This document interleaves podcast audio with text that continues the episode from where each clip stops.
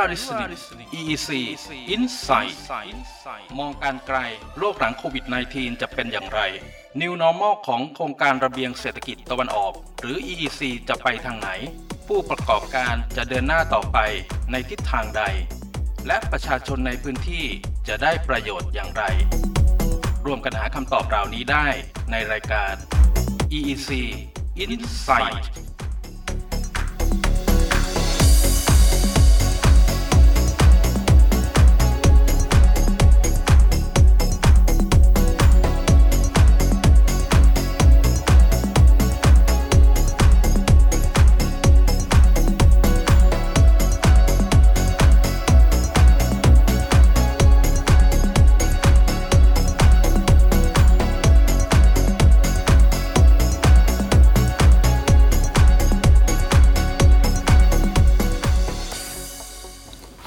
สวัสดีค่ะ คุณผู้ฟังคะขอต้อนรับเข้าสู่รายการ EC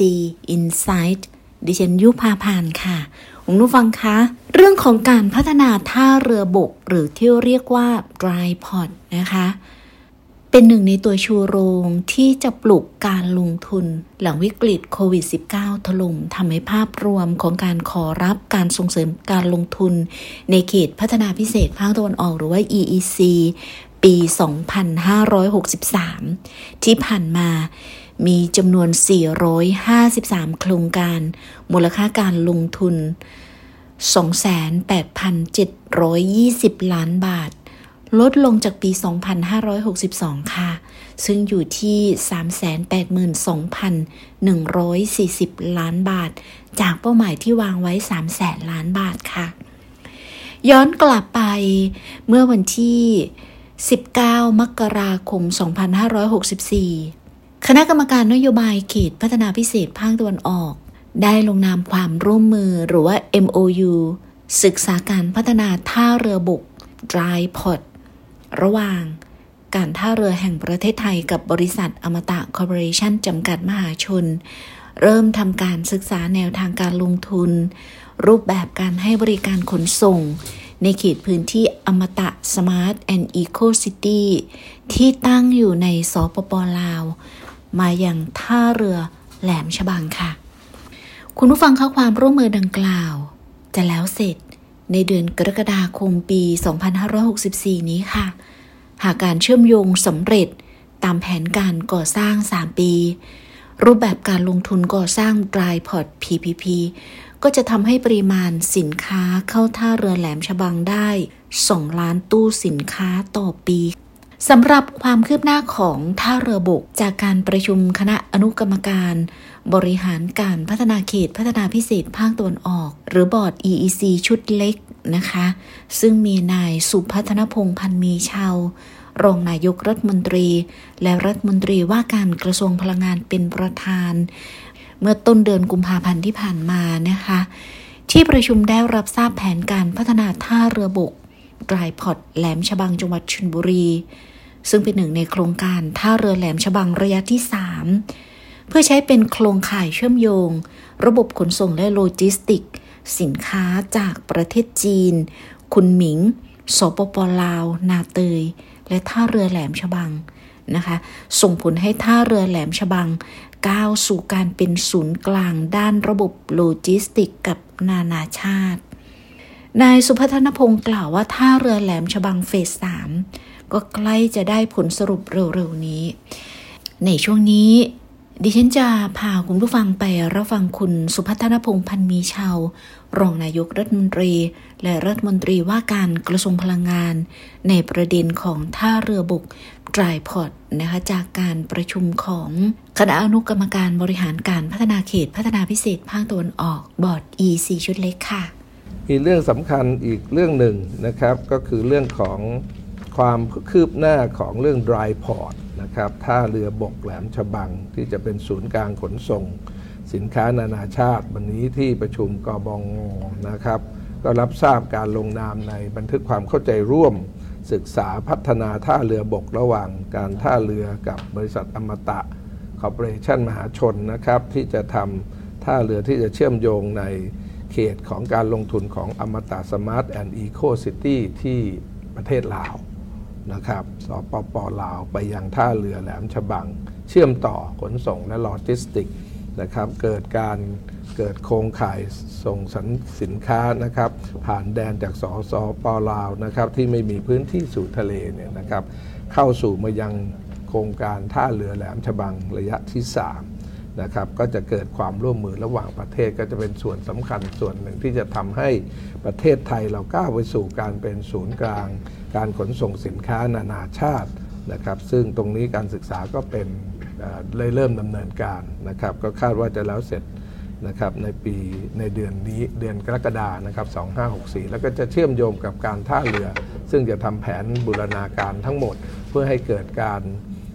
ดำเนินการอย่างไร้รอยต่อ และสร้างประสิทธิภาพที่จะแข่งขันได้นะครับ ที่จะขนส่งจากพื้นที่ไม่ใช่ประเทศลาวอย่างเดียว อาจจะมาถึงจีนตอนใต้เข้าสู่แหลมฉบัง และในอนาคต เราก็จะเชื่อมโยงนะครับไปอยู่ฝั่งอันดามันผ่านจังหวัดท่าเรือที่จังหวัดระยองได้นะครับ ตรงนี้ก็มีการจัดทำรถแมพหรือแผนแม่บทไว้ในเบื้องต้นแล้วนะครับ อันนี้ก็ต้องถือว่าเป็นก้าวแรกและก้าวสำคัญที่เราได้เริ่มต้นกับประเทศเพื่อนบ้านตามวัตถุประสงค์ของการทำท่าเรือบกที่จะเกิดขึ้นเพื่อนำให้ประเทศไทยเป็นศูนย์กลางการขนส่งสินค้านานาชาติ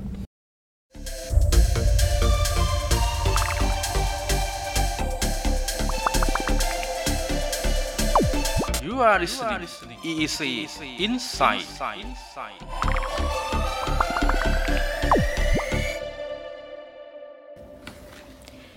คุณผู้ฟังคะที่จบลงไป เมื่อสักครู่นี้ก็คือเสียงของคุณสุพัฒนพงษ์พันมีชาว รองนายกรัฐมนตรี และรัฐมนตรีว่าการกระทรวงพลังงาน ในประเด็นของความคืบหน้าท่าเรือบกหรือว่า dry port ค่ะ ช่วงนี้พักสักครู่ค่ะ 10 ปีต่อจากนี้ คนไทยต้องมีงานมารอ ตั้งแต่ยังเรียนไม่จบ ต้องมีเมืองที่น่าอยู่ ต้องมีความสุขมากกว่าที่เคย EEC หรือเขตพัฒนาพิเศษภาคตะวันออก ได้เริ่มต้นให้แล้ว ทั้งการวางโครงสร้างการศึกษา เพื่อรองรับงานของโลกอนาคต การวางผังเมืองแบบใหม่ สารต่อเป็นสมาร์ทซิตี้และอีกมากมาย ทั้งหมดก็เพื่อความสุขของคนไทยที่ยั่งยืนกล้าก้าวไกลไปด้วยกัน EEC เชื่อมโลกให้ไทยแลนด์ ว้าวว้าวเสียงรถไฟวิ่งไปหรือท้ายคลื่นเครงยังจะร้องเพลงนี้อีกหรอ ยุคนี้เขาต้องร้องเพลงรถไฟแบบความเร็วสูงกันละจ้า แหม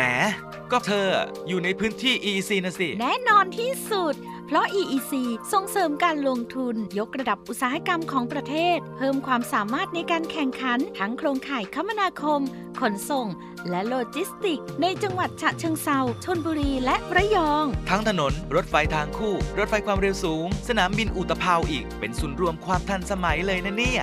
EEC วันนี้จึงน่าจับตามอง ประเทศไทยจะกลับมาคึกคัก เป็นศูนย์กลางธุรกิจสำคัญแห่งเอเชีย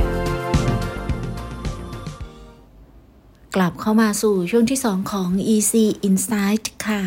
คุณผู้ฟังคะ ในปัจจุบันท่าเรือแหลมฉบังระยะที่ 1 มีขีดความสามารถในการรองรับตู้สินค้าคอนเทนเนอร์ขนาด 20 ฟุต ได้ 4.3 ล้านตู้ค่ะ ระยะที่ 2 รองรับได้ 6.8 ล้าน TU และเมื่อพัฒนาระยะที่ 3 เสร็จสมบูรณ์ จะรองรับได้เพิ่มขึ้นอีก 7.0 ล้าน TEU รวมทั้งสิ้นเป็น 18.1 ล้าน TEU ค่ะ ในส่วนของท่าเรือบกหรือว่า dry port นั้น คุณผู้ฟังคะ ท่าเรือบกหมายถึงบริเวณพื้นที่ตอนในของประเทศ ที่มีการดำเนินงานเป็นศูนย์โลจิสติกส์ ซึ่งทำหน้าที่เสมือนท่าเรือ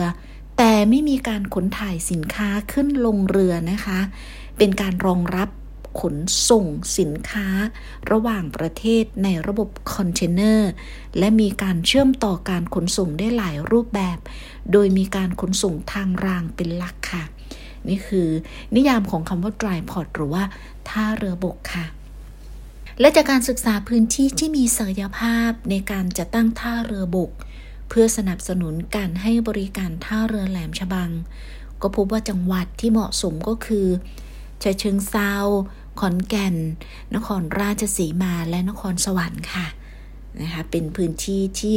มีศักยภาพในการจัดตั้งท่าเรือบก โดยคาดว่าจะดำเนินการก่อสร้างท่าเรือบกที่จังหวัดฉะเชิงเซาได้ ในปี 2567 จังหวัดขอนแก่นและนครราชสีมานะคะในปี 2568 และนครสวรรค์ นะคะ จะดำเนินการได้ในช่วงปี 2570 และคาดการปริมาณการขนส่งผ่านท่าเรือบุกในปี 2565 จาก 2.8 ล้าน ETU เพิ่มขึ้นเป็น 4.8 ล้าน TEU ในปี 2600 ค่ะ คุณฟังค่าความคืบหน้าการดำเนินการพัฒนาโครงสร้างพื้นฐานเพื่อรองรับ EEC ตามแผนการพัฒนาท่าเรือบกหรือว่า Dry Port แหลมฉบังจังหวัดชลบุรี ซึ่งเป็นหนึ่งในโครงการท่าเรือแหลมฉบังระยะที่ 3 เพื่อใช้เป็นโครงข่ายเชื่อมโยงระบบขนส่งและโลจิสติก สินค้าจากประเทศจีนคุนหมิง สปปลาว นาเตย และท่าเรือแหลมฉบัง จะส่งผลให้ท่าเรือแหลมฉบัง ก้าวสู่การเป็นศูนย์กลาง ด้านระบบโลจิสติก และนานาชาติค่ะ วันนี้หมดเวลาของ EC Insight กับดิฉันยุพาพานแล้วค่ะ ลาคุณผู้ฟังไปแล้วนะคะ สวัสดีค่ะ